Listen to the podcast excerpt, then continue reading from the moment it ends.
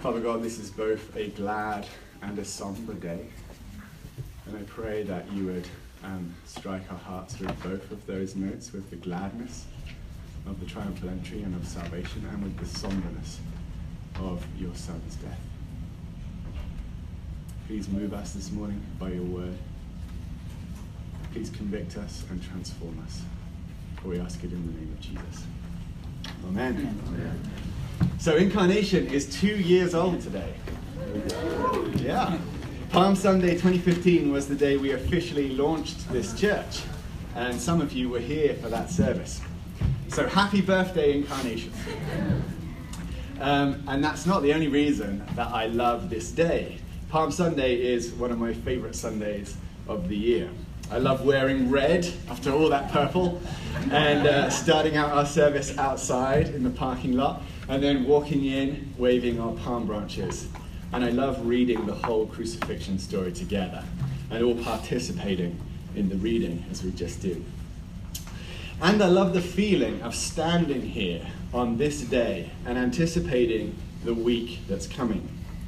The family gatherings around the Passover meal, the foot washing, the night vigils, the holy grief of Good Friday, that strange emptiness of Saturday, and then the brimming over joy of Sunday. The songs and the parties, the feasting and the wine and the chocolate and the friends. This week is a holy week. And today, on Palm Sunday, we are invited in. As Taylor said at the beginning of the service, we're invited to participate to walk through the story once again. So each one of us is invited to accept the gift of this story as our story, as our own story. This is our lives, our family history. This is who we are. So, Holy Week is the Oculus Rift virtual reality experience of the Christian faith. And it's an experience that I invite you to come and share this week, whoever you are. Whether you've celebrated 50 Easters or whether this is your first one. Whether you feel full of faith or full of doubt. Whether you're thriving in your life or struggling. Whether you're hopeful or despairing. And whether you feel full of life or overshadowed by death. No one is excluded. Your story is represented here. Your story is being told here. Come and listen. I want to show you that no one is excluded from the lives of three people who found themselves in this story on the actual day. So, in your service leaflets, you should still be open to page seven. And all three of the people I'm going to talk about are on that page. So, uh, on page seven, in the part labeled First Reader, starting at verse number 39, there's a criminal who was crucified next to Jesus. And that's the first person. Then, in the part labeled second reader, starting at verse number 44, there's a Roman centurion. And finally, in the part labeled third reader, starting at verse number 50, there's a member of the Jewish ruling council named Joseph. And these three men are all prime candidates to be outsiders, right? They're prime candidates to be people who are outside of the story of God. If we've been reading through Jesus' life up to this point and we had to pick three kinds of people who would be outside the story and not inside it, we might very well pick these three a criminal, a Roman, and a Pharisee. Right? But it's these three that Luke brings into the story as Jesus is crucified. And he does it to show that no one is excluded, no one is left out. So, first, there was a criminal hanging on the cross next to Jesus as he died. Actually, there were two criminals. There was one on his right and one on his left. Two criminals, two violent, dangerous men who were condemned to a cruel and horrible death. But actually, in the end, they landed themselves in a place of extraordinary privilege right? I mean, we probably wouldn't choose to trade places with them. Um, but we can admire that both their lives took a wondrous turn at the end. They were crucified next to the Son of God. They participated with front row seats and first hand experience in the event that would save the world forever. And their lives, or at least their deaths, would be recorded as part of the story that would be retold until the end of the world. We're still talking about them 2,000 years later. And that's a huge privilege, sort of.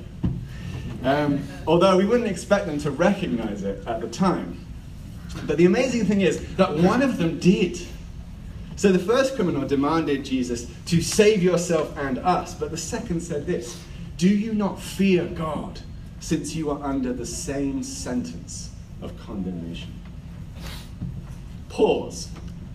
Did he really just say that he was under the same sentence as God? Read it again. Yes, he did say that.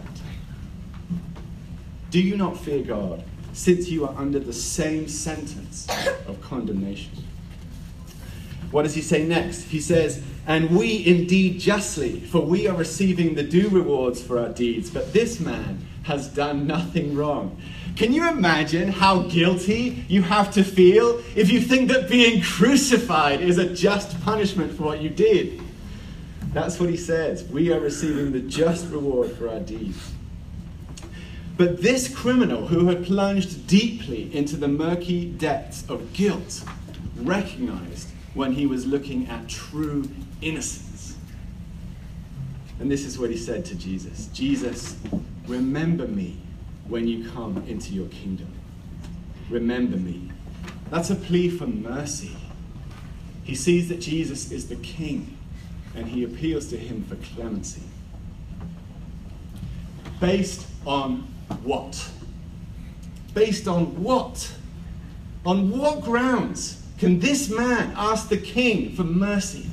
What offering does he bring? A flawless life? Hardly. A promise then to do better? What, in his last six hours? Some sort of gift or sacrifice that he can offer the king? He's a man who doesn't even own a loincloth. What about a song of praise then? He can hardly breathe, let alone sing. This man has nothing, actually nothing, to offer God as part of his plea for mercy. He has nothing but himself, his guilty, naked, soon to be exterminated self. but that was all that Jesus wanted. It's all that he ever wants just the man to be with him, redeemed, restored, and happy. So Jesus looked at the second criminal and he granted him mercy.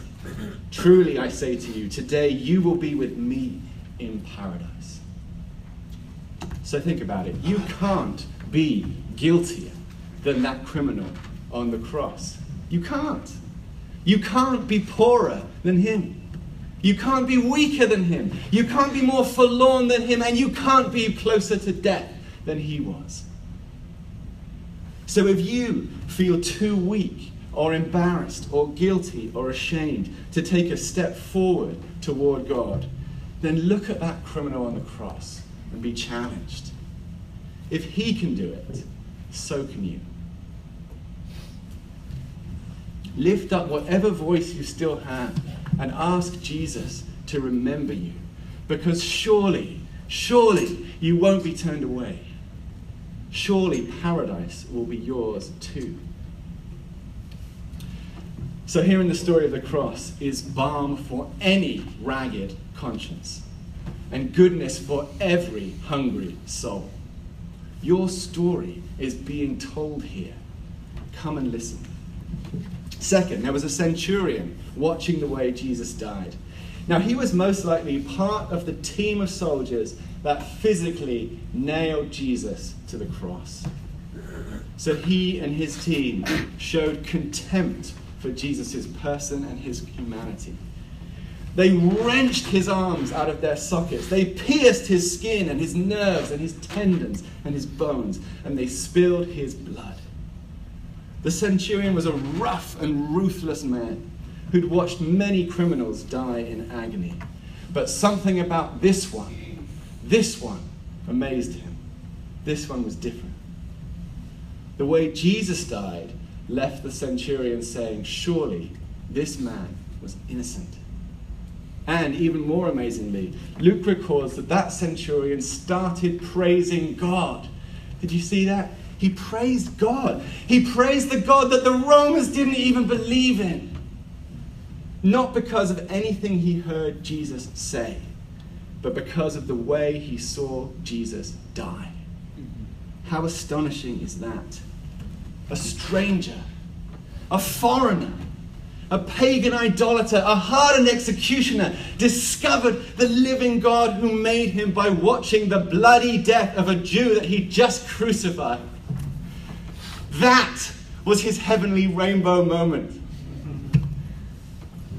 Well, it is a humanity uniting moment. There's nothing exclusive about the Christian faith. There's no secret knowledge. There's no special experience you need. There's not even any great leap of faith. Just watch this man die and realize he's dying innocently for your sake. So, are you on the outside of faith? Because this religion thing still feels a bit foreign, like something from another culture with traditions and language you don't understand. Well, the cross of Jesus is the place where it stops being foreign, where all culture is erased by the overwhelming humanity of Jesus' death. It's a common humanity that you share with your Creator. So the death of Jesus belongs to no one because it belongs to everyone. Here in the story of the cross is truth for every hungry mind. Your story is being told here. Come and listen. Finally, a Pharisee named Joseph took the body down. And Joseph, Luke tells us, was a member of the Council of Jewish Elders, the same council who just condemned Jesus to death in the first place. Actually, that council hounded Jesus to death. They kept the case on life support long after it was terminal, long after the verdict of innocent had been delivered twice, and then they shouted Pilate down until he caved in and had Jesus crucified. That council hounded Jesus to death. And until now, Luke has made it seem that the council acted in one accord, that they all wanted Jesus dead unanimously. But here we find out that there was at least one dissenting voice. Joseph was a good and righteous man who had not consented to their decision and action. And Joseph went to Pilate to ask for the body of Jesus so that he could give him a proper burial in Joseph's own tomb. So the criminal on the cross came to Jesus humbly with nothing in his hands. The centurion came forward to God boldly, stepping in from the outside. But Joseph came forward bravely because he, of all of them, had the most to lose. His place of prominence on the Jewish council would be in severe jeopardy if he showed any sympathy for the man his colleagues had just condemned. So Joseph's involvement in the story was costly because the stakes were high. And maybe that's the sticking point for you. You're reluctant to step forward toward God because stepping forward is costly. It's costly because of what you have to lose. Maybe your family follows another religion like Islam or Judaism, and if you show sympathy to Jesus, you'll lose their love forever. Maybe your profession scorns Christianity, like certain parts of academia or science or the media, and holding a Christian opinion would be suicide for your career. Or maybe you'd risk losing the respect of your social circles, your closest friends, or your online community, who's united around another love and finds Jesus unnecessary and intrusive. And if that's you, I expect that you do indeed have a lot to lose by stepping forward just like Joseph did. And I'm not going to tell you that you won't lose those things that are precious to you, because you probably will. I don't expect the council was kind to Joseph after he buried Jesus. But nevertheless, Joseph did what was right. He didn't just hold his dissenting opinion privately, he acted on it publicly. He nailed his colors to the mast in front of Pilate and the rest of the council. And that's why Luke calls him a good and righteous man. His name is written into the story. People in every country in the world today know the name of Joseph of Arimathea, who gave Jesus his own tomb and fulfilled Isaiah's prophecy that Jesus would be buried with the rich in his death. Joseph's righteousness is beautiful. His heart responded in love to the beauty of what Jesus had done for him. And here in the story of the cross is beauty for every hungry heart.